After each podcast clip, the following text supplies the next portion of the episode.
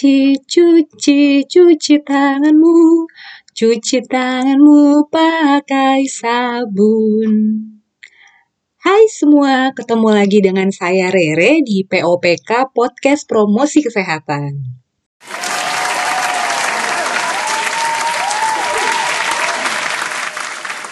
Bagi para peserta di sektor kesehatan atau para pemerhati kesehatan, tentunya udah nggak asing lagi dengan event Global Hand Washing Day atau Hari Cuci Tangan Pakai Sabun Sedunia yang selalu diperingati setiap tanggal 15 Oktober setiap tahunnya.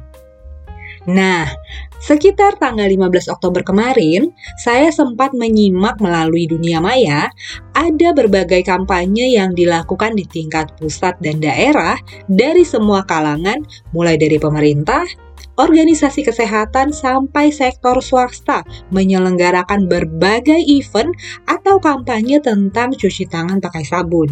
Bahkan di kanal YouTube juga ada nih seminar online yang diselenggarakan sampai 3 sesi dari pagi sampai sore. Keren banget sih, keren dari segi penyelenggaranya dan keren juga dari segi pendengarnya. Karena nggak mudah loh bikin seminar dengan durasi panjang dan narsum yang banyak tapi tetap bisa menjaga kesetiaan telinga pendengarnya. Eh, saya nggak bakalan bahas panjang lebar soal seminar online-nya, tapi saya justru pingin bahas seputar perilaku CTPS-nya nih, cuci tangan pakai sabun. Awalnya ketika masih kuliah, saya tuh sempat berpikir urusan cuci tangan aja kok sampai dibuat ribet ya. Sampai harus diajarin langkah-langkahnya, dibuatin medianya, dan disampaikan berulang kali ke semua orang. Menurut saya waktu itu cuci tangan adalah perilaku yang sederhana yang sebenarnya tuh udah jadi habitnya semua orang. Minimal ya sebelum dan sesudah makan pastinya orang cuci tangan ya. Mungkin karena saya lahir dan tinggal dengan orang-orang yang bisa dibilang cukup peduli lah sama kebersihan dan kesehatan, jadinya perilaku CTPS itu buat saya sudah jadi kebiasaan sehari-hari dan sudah otomatis dilakukan pada waktu-waktu tertentu. Tapi setelah saya terjun langsung ke masyarakat, oh oke, okay, ternyata urusan cuci tangan itu nggak sesederhana yang saya bayangkan sebelumnya. Ada orang yang jarang banget nih cuci tangan karena mereka sulit sekali mengakses air bersih. Boro-boro cuci tangan, nyari air bersih buat minum dan masak aja susah ada juga kelompok masyarakat yang punya akses air bersih, tapi tetap aja sulit untuk punya kebiasaan CTPS. Bisa jadi karena mereka memang nggak terbiasa, lupa, atau ya buru-buru. Bisa jadi. Bahkan ternyata masih ada juga kelompok masyarakat yang belum memahami pentingnya cuci tangan dan kaitannya dengan kesehatan. Mungkin karena nggak ngelihat langsung ada tidaknya kuman di telapak tangan, mereka merasa tangan mereka bersih-bersih aja, sehingga nggak perlu tuh rajin-rajin cuci tangan. Di sisi lain, ada juga kelompok masyarakat yang sebenarnya sudah paham pentingnya cuci tangan dan juga punya akses terhadap air bersih dan sabun. Tapi, cara cuci tangannya masih kurang tepat. Misalnya nih, karena buru-buru, cuci tangan ala kadarnya aja nih, ah yang penting tangan udah basah dan udah wangi-wangi sabun gitulah. Terus kira-kira apa nih kaitannya CTPS sama promosi kesehatan? Hmm, ya, karena mencegah itu lebih baik daripada mengobati, maka CTPS adalah langkah penting untuk mencegah terjadinya penularan penyakit seperti diare, cacingan, disentri, tipes, ispa, bahkan penyakit yang lagi hits di era sekarang nih, yaitu COVID-19.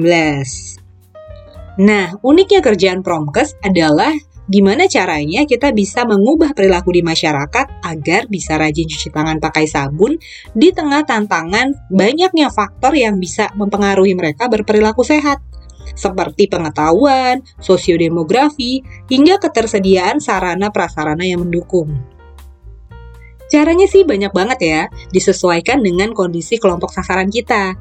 Dan jangan lupa ya, itu strategi promosi kesehatannya dimainkan. Baik advokasi, kemitraan dengan lintas program atau lintas sektor dan mitra potensial lainnya, serta upaya pemberdayaan masyarakat. Yang saya mau garis bawahi adalah sesuaikan dengan kondisi sasaran, agar upaya yang kita lakukan bisa tepat sasaran, nggak sia-sia, dan tentunya mengarah pada perubahan perilaku masyarakat. Triknya adalah mengawali dengan mengenal kondisi sasaran. Kenali lebih dulu, kenali lebih dalam kenapa mereka sulit atau tidak menerapkan perilaku cuci tangan pakai sabun. Kalau sudah tahu alasan dan penyebabnya, tentunya akan lebih mudah buat kita untuk menentukan intervensi yang tepat. Teman-teman pastinya nggak mau dong capek-capek bikin intervensi, eh ujung-ujungnya nggak ada dampaknya. Lalu, berbicara soal CTPS, saya lihat dengan adanya pandemi COVID-19 ini justru malah membuat CTPS ini jadi naik daun, ya nggak sih? Saya sempat takjub nih, karena justru di era pandemi COVID-19, sarana CTPS tiba-tiba menjamur di berbagai tempat-tempat umum.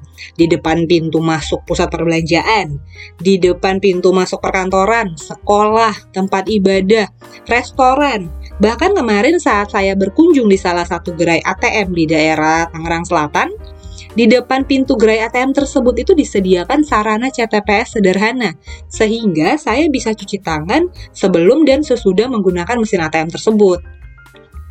Ada juga sih yang menyediakan hand sanitizer. Jadi ya minimal kita punya pertolongan pertama lah sebelum benar-benar mencuci tangan dengan sabun dan air mengalir. Nah, ini kan sebenarnya udah jadi investasi awal nih, di mana masyarakat udah mulai sadar dan mau sering-sering cuci tangan. Bahkan sekarang itu anjurannya nggak cuma CTPS di lima waktu penting aja, tapi CTPS sesering mungkin. Karena kita nggak tahu apakah permukaan benda yang kita sentuh itu bebas dari COVID-19 atau enggak. Jadi emang harus rajin cuci tangan. Justru kemudian muncul nih tantangan berikutnya, yaitu gimana caranya agar kebiasaan CTPS yang udah mulai muncul di masa COVID-19 ini bisa terus terpelihara, bahkan ketika COVID-19 sudah tidak menjadi pandemi lagi. Well, kira-kira cukup segitu dulu bahasan kita soal CTPS.